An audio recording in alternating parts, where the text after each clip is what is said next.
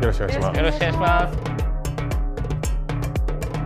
旬な企業を勝手に調べまくって経営者に疑問を問いただすデューデリダン今日はあのミクシーが登場。ってあのってどの？2000年代後半に大流行した SNS ミクシーで覚えている人もいればモンストのゲーム会社だと思っている人もいる。でもって今度はスポーツで稼いでいくらしい。一体何がしたいんだ君は？というぐらい時代によってピボットしまくる老舗 IT 企業の実態に岡記者谷口デスクとともに迫って木村弘毅社長に疑問をぶつけていきますミクシーの足跡たどっちゃうの。今思えば時間の無駄だったな。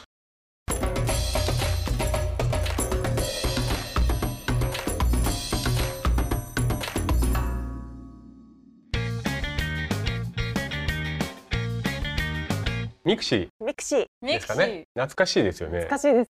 やってました？ミクシー。やってました。高校生かな？中学生かな？ポエム書いてた。ポエマーだったから。恥ずかしい 足跡がとか言って聞いたことがある気がするんです。うん。やってましやったてました？やってましたよ。バリバリや何して。てたんですかミクシーで？今のフェイスブックと同じですよ。そっか。コだってフェイスブックがなかったんですよ昔。ツイッターとかよりも前ですもんね、まあ SNS でなんかイメージ強いんですけどうん。今って。基本は今この会社ゲームで稼いでる会社なんですよ。うん。もともとミクシーやってた時もそんなにあんまり稼げてなくって、まあ、細々とウェーってやってた感じで売上高がガンと上がるヒットのきっかけとなったのがモンスト。モンスターストライク。ですですですです。弾くやつです。そのゲームで売上高2000億くらいかな。2015年16年くらいが黄金期。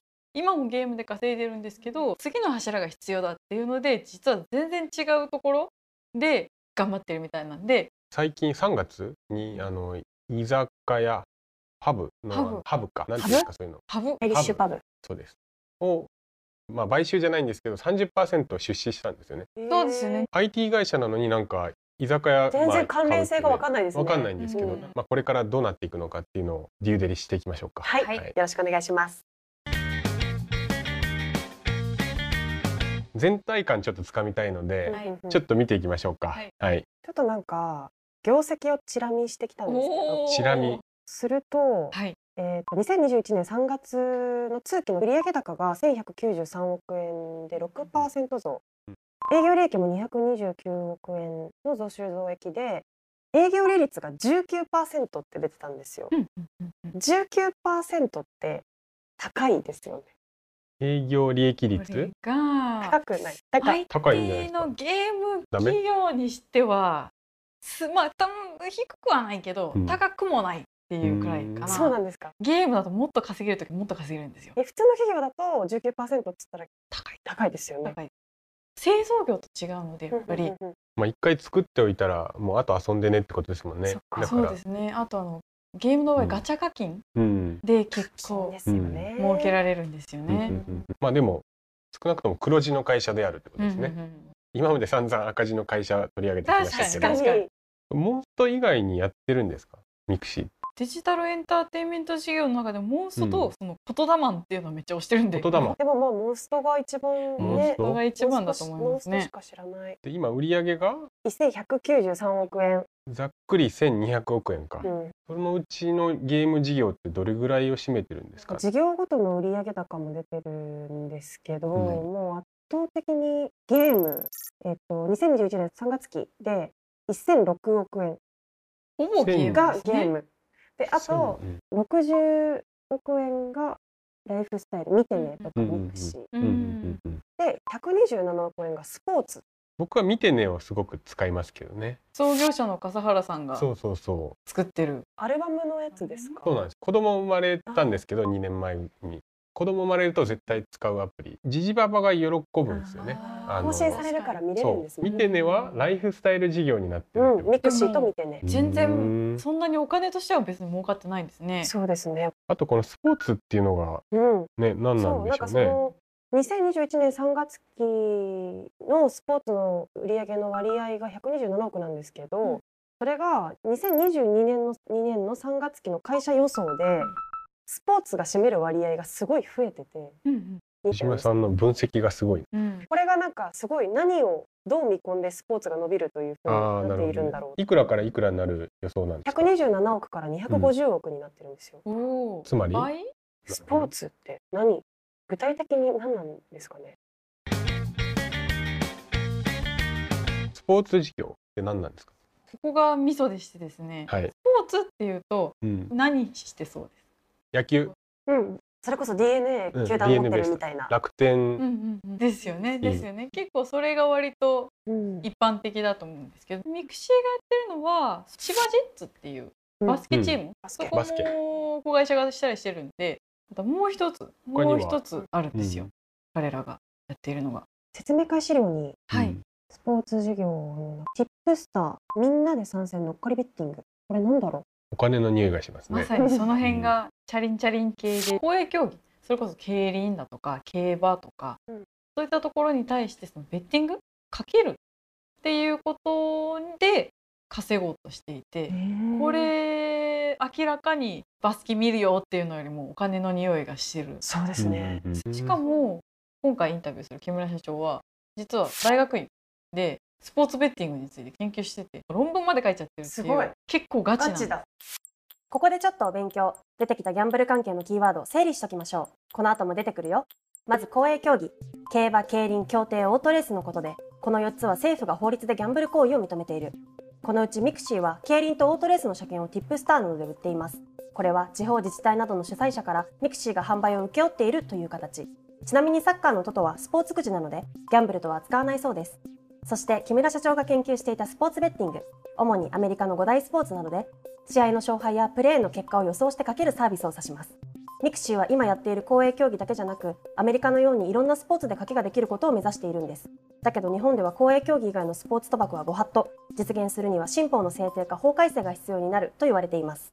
これがその論文なんですよと題名は2018年米国スポーツベッティング合法化後のドラフトキングス社の成長の奇跡アメリカでスポーツベッティングで稼いでる会社の研究をしてどうやったらうちらもこれで稼げるかっていうのをなるほど研究してらっしゃるわけですじゃよね。あこのスポーツ事業これをやるためんに大学院で勉強されたってことですか？そうですすご上場してますね。ドラフトキンうん、グス社ドラフトキングス。売上どれぐらいあるんだろうな。スピーダーで調べもらえます？はい。出ます？出ました。時価総額は209億です。すごい。209億ドルだから2兆円ぐらい。そんな？すごくないですか？いや、すごいでしょ。だってアメリカでしょ？だってアメリカってなんかバーとかでさ、映ってない？あなんかラウンジバーみたいな、なんかみんなはい。いるじゃないですか。それこそハブみたいな。うんうんうんうん。来た。そういうことですね。そういうことです。じゃあマジで。だってアメリカなんかね、い行くとなんかみんなあそこで飯食って、なんかうん。NBA とうか、ん見てる。えっと、アメフトとか見ながらさ、うん。なんかワイワイやってるもんね。うんあれって掛け事してんのか？ちょっと、スポーツジャーナリストの人に聞いてみましょうか。うん。スポーツベッティングなんですけど、ええ。世界的に今広がってるんですか？盛り上がってるんですか、めちゃくちゃ盛り上がっていて、まあ、一番広がってるのはアメリカですね。マーケットがめちゃくちゃでかくなっていて、もともとあのファンタジースポーツっていう土壌があって、参加者が各チームの、まあ、GM みたいになるイメージで、ネットとかであの自分のチームを編成して、まあ、勝負するゲームがあって、でそれはあのリアルの選手が活躍したら何ポイントっていうのが実際にこう自分にも与えられるので、やっぱスポーツファンとしたらめちゃくちゃ面白いゲームがアメリカでは流行っていたっていう土壌があって、でそこからの今スポーツベッティングの流れに来てますね。あのインプレーっていう言い方があって、バスケットボールで次ゴール決めるの誰ですか ?5 人のうち5分の1じゃないですか。でピッで、まあ、例えば1ドルかけますと。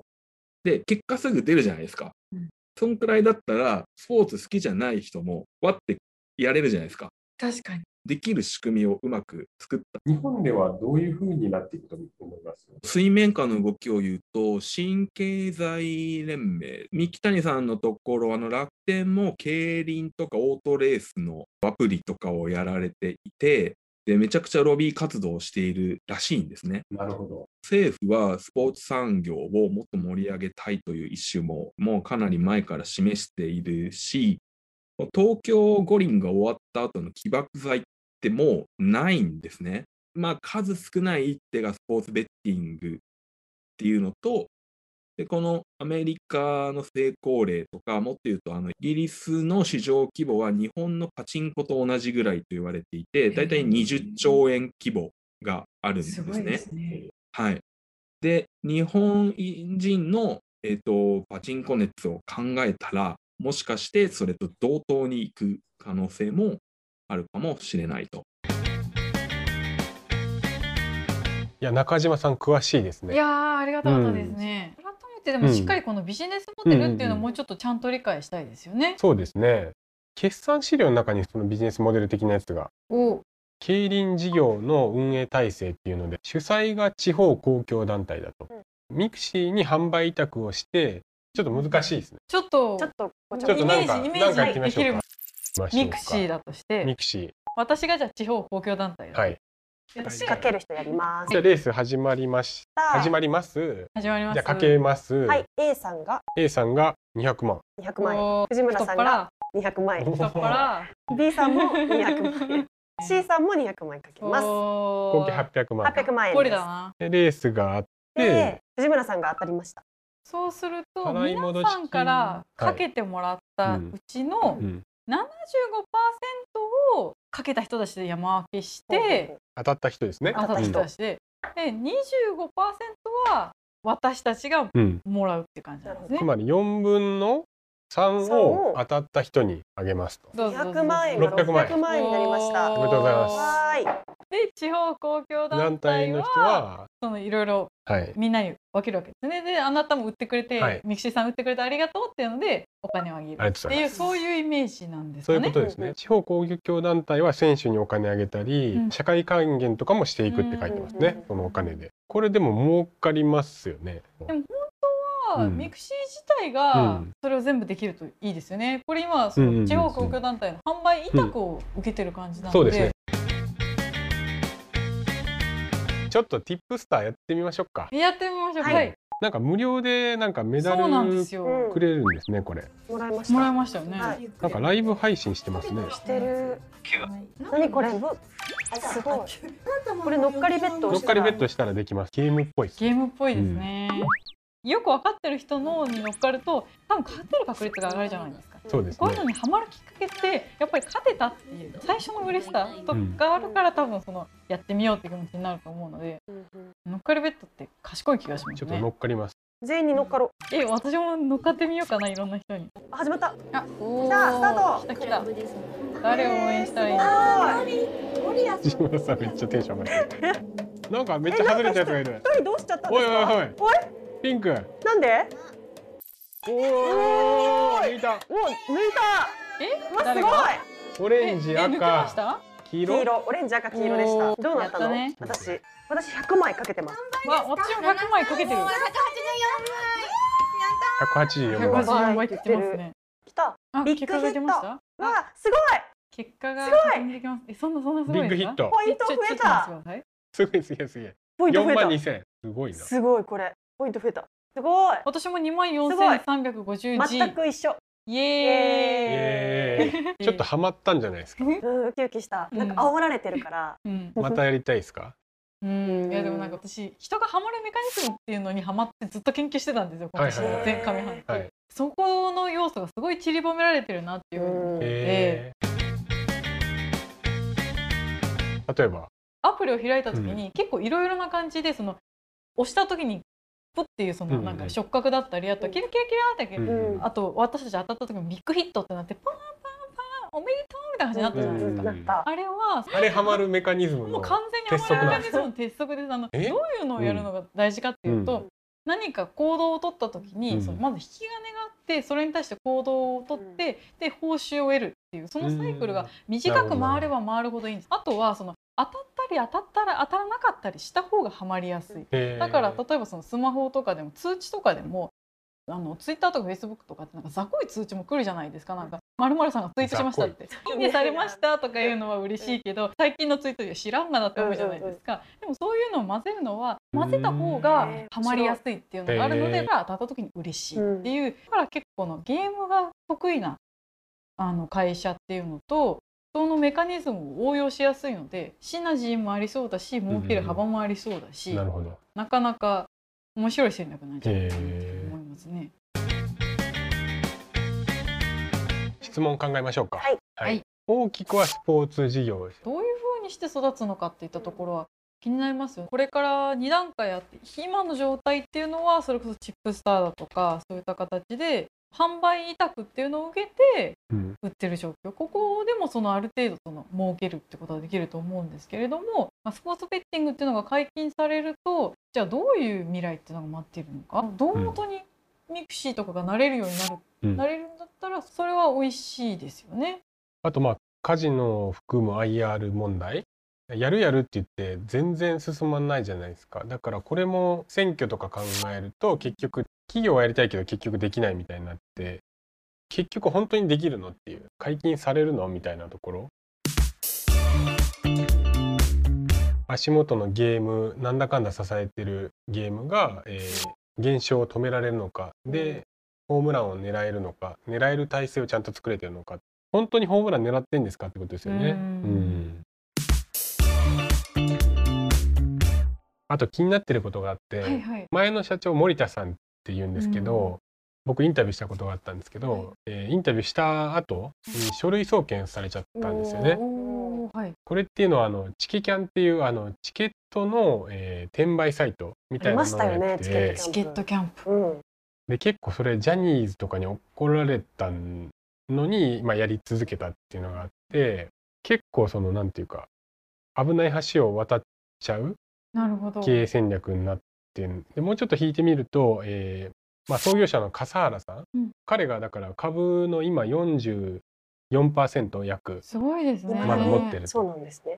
実際には笠原さんの会社である社長はどうしてもこの3年とかでやっぱり結果出さないといけないっていうプレッシャーをもしかして感じてるのかもしれない。うん木村さんもなんか3年で結果出すためにはじゃあどうするかじゃあスポーツベッティングだよねっていうプレッシャーがかかってるとしたらちょっと大丈夫ですかっていうのは聞いてもいいかもしれないですね。なるほど。まあ、結局最終的に何屋さんなのっていうのは聞いてみたいですよね。いろいろなことに手出してますもんね。ですよねそうですよね。今回は2人ではい、二人で行ってきます。頑張ります。お願いします。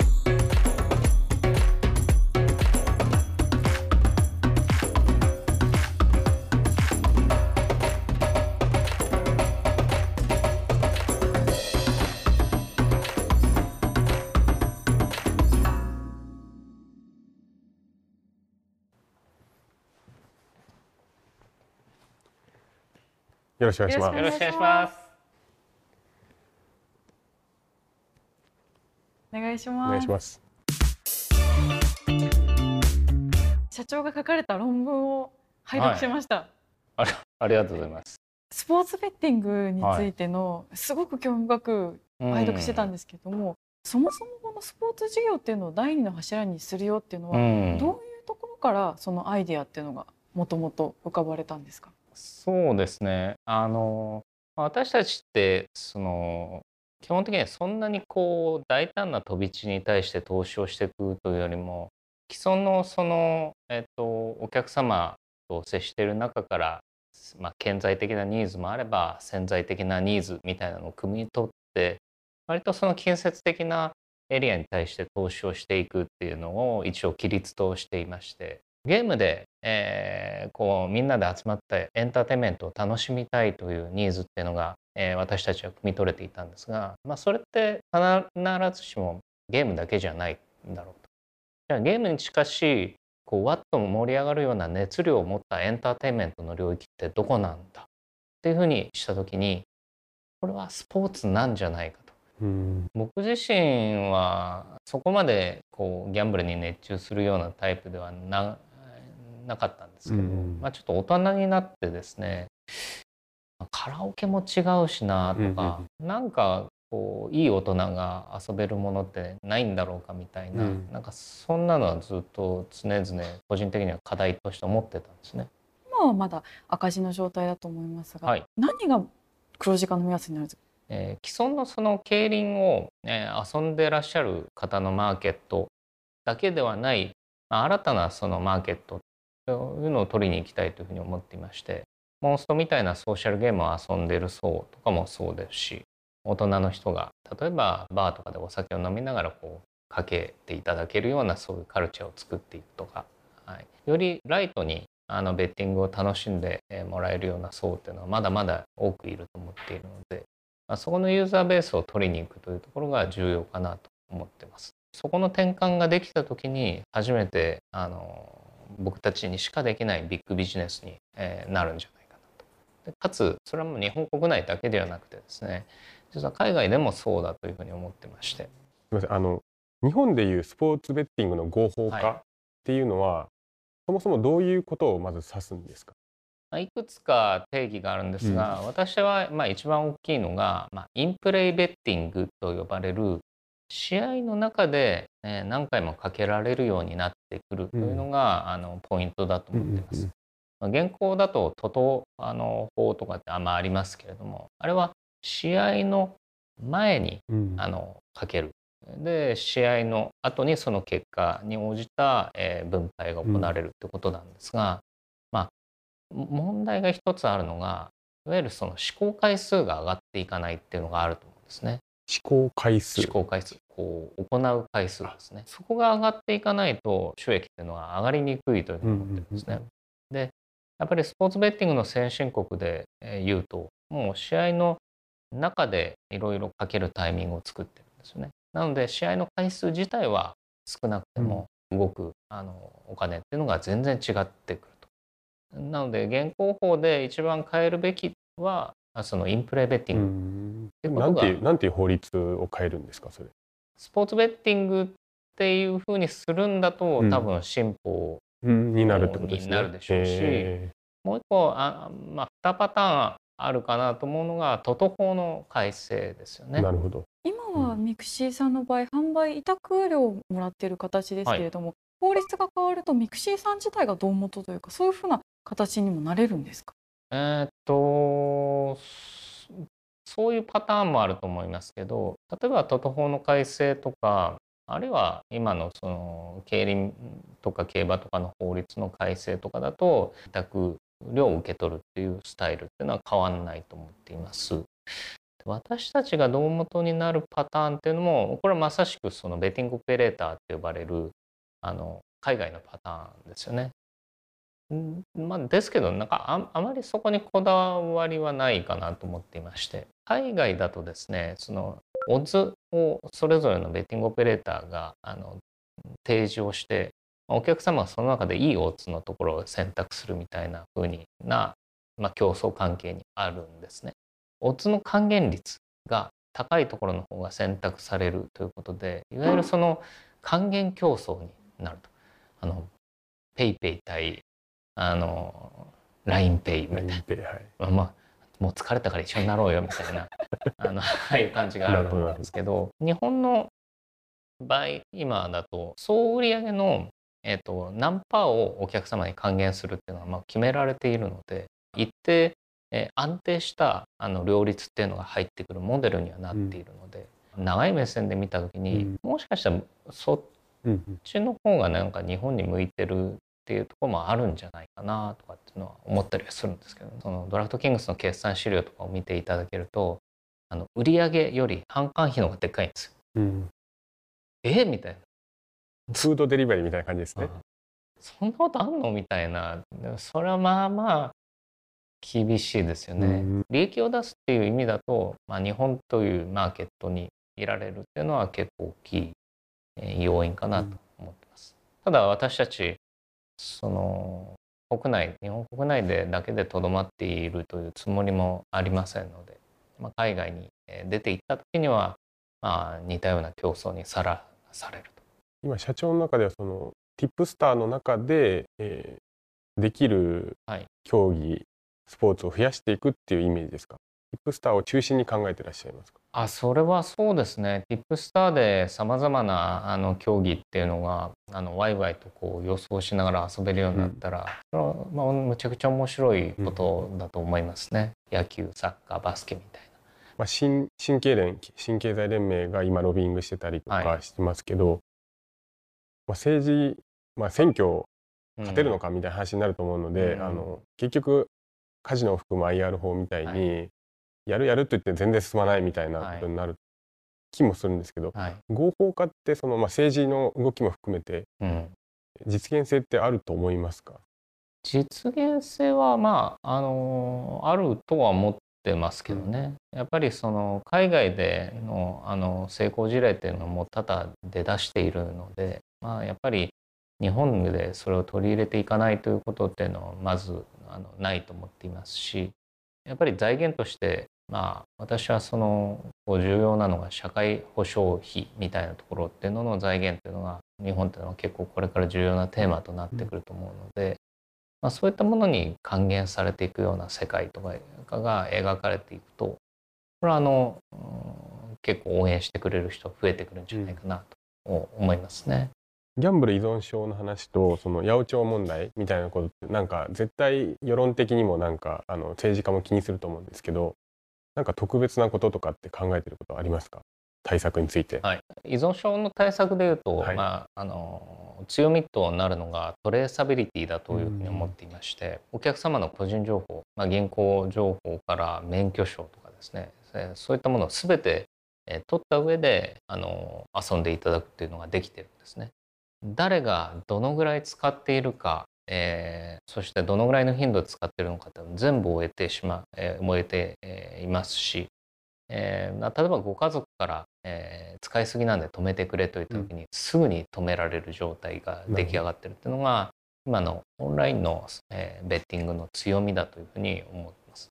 あとは八百長の問題に関してはですね特定の選手がなんかちょっと小細工をすれば達成できてしまうようなものを賭けのあの材料にしているとやっぱりそういう八百長っていうのは起こりやすいと基本的にはもうゲームデザイン上できなくしていくっていうのはまあ当然ですし AI を使った映像解析の技術ってむちゃくちゃ進んでいてですねやってるとバレるようになってきてたりするんですよね。でもう一個はベッティングされたものっていうのがその選手にあの還元されるようなビジネスモデルになっていればまっとうに、えー、パフォーマンスをスポーツの場で出していった方がちゃんと自分に返ってくるんだっていうふうに、えー、なっていけたら、まあ、そういうものも減ってくんじゃないかなというふうに思ってたりはしますけどね。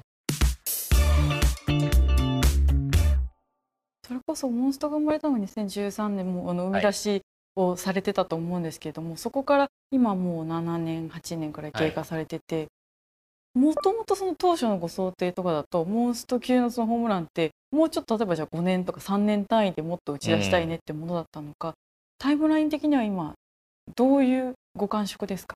そうですねまあ願わくば毎年出てほしいぐらいで まあ一応その、えーと、投資っていうのはずっとし続けてきてるんですね。基本的にはもう年1本か2本ってずっと出し続けてると。なんならもう毎年モンストが出てほしいってぐらいではまあ投資はしてます。でただ、うん、そんなに多産な企業ではないと思っていて、まあ、LINE っていうのは一定絞ってでその中で、えー、きちっとズドンとこうエクスポネンシャルエクスポネンシャルな成長を遂げるようなサービスっていうのを狙っていくこれは変わんないですね。ミクシーから、まあ、モンストが生まれるまで、まあ、7年ぐらいとかたかかってるんですけどあそろそろ出てくるんじゃないかなと。確かにいや願わくは一毎年出したい。もう本当ミクシーさんだけじゃなくてそれこそ他のゲームを手掛けてる会社さんで皆さんそう思ってると思うんですけども、はい、なぜ難しいんですか？うんそうですね。なぜ難しいのか。何なんでしょうね。なぜ難しいのかまあ、いくつかの要因はありますよね。開発に23年ぐらいかかるという状態で、えー、まあ、23年先ぐらいっていうのを読んでいくのが、まあ、なかなか難易度が高いっていうところはあると思ってますね。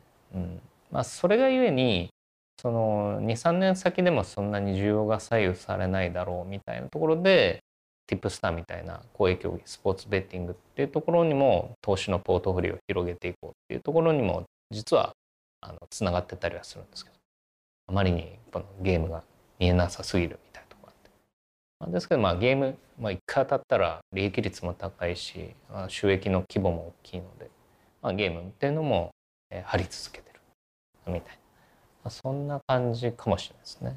うん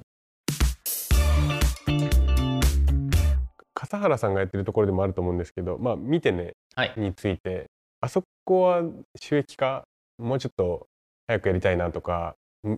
笠原さん早くしてくれよとかっていう思いはあるんですか？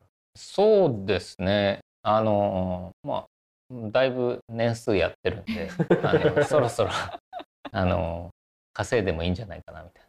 けど今だとですね、あの海外展開っていうのを始めてまして、はい、で海外のあのお客様の伸びっていうのは今割と調子がいいなと思っていて、はい、なので海外のことをトータルで考えるとまだグロースのあグロースがそのユユーザーベースのグロースのタイミングかなというふうには思ってます。でまあ定着率が、まあ、あの非常に高いサービスになってますんで,、はい。でまあ、笠原もそこまでそのマネタイズっていうのに焦っていないっていうのはあるんじゃないかどれぐらいのイメージでその、な。うんうん、収益化してほしいっていうイメージ持ってるんですか？ああ、そうですね。でももう、あと、えっと、うーん、いまあでも1、一年後ぐらいには、なんか、うん、タンクロぐらいする感じになってくれんじゃないかな、みたいな。ぐらいですけどね。はい、来年度とか。それこそもう本当にスポーツもあればライフスタイルもあればはいゲームもあれば、い、ろいろな領域手掛けてらっしゃると思うんですけれども、ミクシーは何屋さんになるっていうふうに思ったらいいでしょうか我々は。まあもうあの端的に私たちはコミュニケーション屋であるというふうにあの自分たちで定義をしていまして、はい、あのコミュニケーションの、えー場と機会を提供するのであると。でまあっていうところにあのフォーカスをしてやってる会社ですね。はい、なのでコミュニケーションを皆さん取られている中でそれをいかに豊かにしていけるかみたいなところっていうのは、えーものすごく大きいニーズっていうのが、まあ、しかも枯れないニーズ枯渇しないニーズっていうのところじゃないかなというふうに思っていて、はい、結構スポーツ早めに立ち上げたいっていう思いあると思うんですけど一方で合法化とかっていうのはもしかしてもうちょっと時間がかかるかもしれないっていうところが、ギャップが少しあると思うんですけどとはいえゲーム事業の落ち込みもあの抑えつつホームランも狙わないといけないっていう、はい、これ全体で見た時にどういうふうに今時間軸で考えてらっしゃるんでしょうか？短期的にはゲーム抑え込みをちゃんと緩やかにしていく、まあ、そんなに別にゲームに関しては縮小均衡で考えているわけでではなはいなくてですね、はい、もうあの例えば去年とかモンストって、うん、と7周年ですけど売り上げが再成長してたりしますんで、はい。まあ、ちゃんとその施策を打っていって、まあ、モンストも再成長させていくし、まあ、新たなゲームの投資っていうのも、うん。まあ、きちっと今してますんで、うん。まあ、どっかその中からまたさらなるホームランが出てうん。くればいいなというのは思ってます。でまあそれだとまあボラが高すぎるんでより安定収益がえー目指せるスポーツベッティング、まあ、うん特に足元えー数年でいうと公営競技うんですよね。で公営競技はあの海外のいわゆるインプレーベッティングがなかったとしても、えー今えーかなり全体のマーケットが成長している、えー状況です。うん。はい。まあ、公営競技できちんと、えーベースを固めていくうんうんうん。という感じかなと思ってます。あの以前あそこであの前社長の森田さんにあそこでインタビューしたことがあったんですけど、その時はまあチケキャン頑張るって言って言ってたんですけど、まあその後やっぱりその書類送検みたいなことになって、まあちょっと慎重にやった方が良かったのかなっていうふうな、あのことだと思うんですけど、まあ、今回のそのスポーツベッティングについても、まあ、慎重にやった方がいいんじゃないかというようにも見えるんですけど、うん。そこのバランスってどういうふうに考えてらっしゃいますか？そうですね。慎重にやるべきところは慎重にやるべきところですし、うん。ただなんかそのソーシャルグッドソーシャルバッドみたいなところで言うと、公営競技に関してはまああのそれこそ「ウマ娘」もそうかもしれないですけどやっぱり競馬なんかもうん。やっぱり国民のそのカルチャーとして根付いていて、まあそんなにその叩かれるもんでもないというふうに思ってるんですね。でかつ、まあ、あのデジタル化していくことで、まあ、依存症対策っていうのもよりやりやすくなっていく。あるいは未成年の方が買っちゃうとかうんっていうのも、えー相当やりにくくなっているっていうところで、まあきちんとあの使いすぎとかそういったところっていうのはセーブしていきながらですが、はい。まあ、あのより多くの人に楽しんでもらえるようにですね、はい、カルチャーとして成長させていくことができれば、ううんん、そんなにあの変な変なとか危ないあれじゃないと思うんですよね。危ない橋ではないっていうか、うん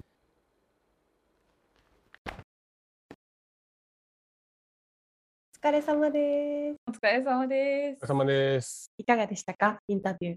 あのオフィスがめっちゃかっこよかったですえいや本当かっこよかった。あの、えびっくりした。36階面回？しかもね、あの見通しがめちゃくちゃいいよかったです。食堂とかもありましたね。そうなんか、へー Google みたいななんか食堂がありましたよね、うんバイキング形式の、勝ち組の人たちが通う会社。勝ち組。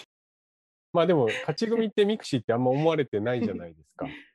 モンストももう,、うんもう確かにねどうなるかわかんないし、うんみたいな。でもうんやっぱりちゃんと経営してるとうん。実態はちゃんと勝ち組になれるってことですよね。うん。スポーツとゲームとあのミティネとかそういうライフスタイルとかあったと思うんですけれども、基本的には、まあ、一番その稼ぎ頭であるゲームで稼ぎつつでもやっぱり彼らもそのアップダウンがあること特にゲームの場合はその当たりはでかいけどそうじゃないっていうここのボラティリティのところをすごくあの懸念しているなっていうことが分かりました。なのでもう少しコンスタントに収益を得られる手段としてスポーツっていうのをやっていこうと。やっぱりスポーツ事業の中心になるのは、やっぱりティップスターっうんていうことで考えてるみたいですね。うんやっぱり利益というよりは、ユーザーを取りに行くっていうのを、あの、そこを重点的にやっていきたいというふうに言ってましたね。今は、えっ、と、オートレースと競輪ですけど、そこにおそらくいろいろ追加されていくのかなっていうふうな、んうスポーツ事業のところで面白いなと思ったのが、その黒字化できるのかって話してたじゃないですか。で、ドラフトキングスみたいなところがなんであれ黒字化難しいかっていうと、その PayPay とか LINEPay みたいな、なんかその合戦になっちゃってるんですって。自分たちがその胴元になって、どれくらいそのかけた人に還元して、で自分たちがどれくらい取るかっていうそのパーセンテージをある程度自分たちが決められることによって、その何パーセント還元するかみたいなの競争合戦になっちゃってて、自分たちの利益が下がっちゃってるみたいなところはあるらしいんですけど、日本の場合は、その、ほら、あの、一緒に皆さんで、あの、山分けゲーム山分けしたように、何パーセントっていうの両立が決まっている分、逆にちゃんと黒字化っていうのがさせやすいんだよって話をしてて、そうか、だからなんか、なんやかんやで、その、胴元になりゃいいだとか、そういう簡単なものでもないんだなと、面白いなって思いました。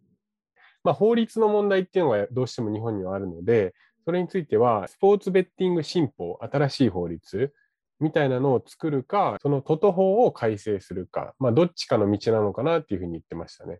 横浜市長選で、あの、カジノの推進派が負けたんですよね。これ、スポーツベッティングの新法についても、やっぱり意外と難しいんじゃないかなっていうふうに思っている。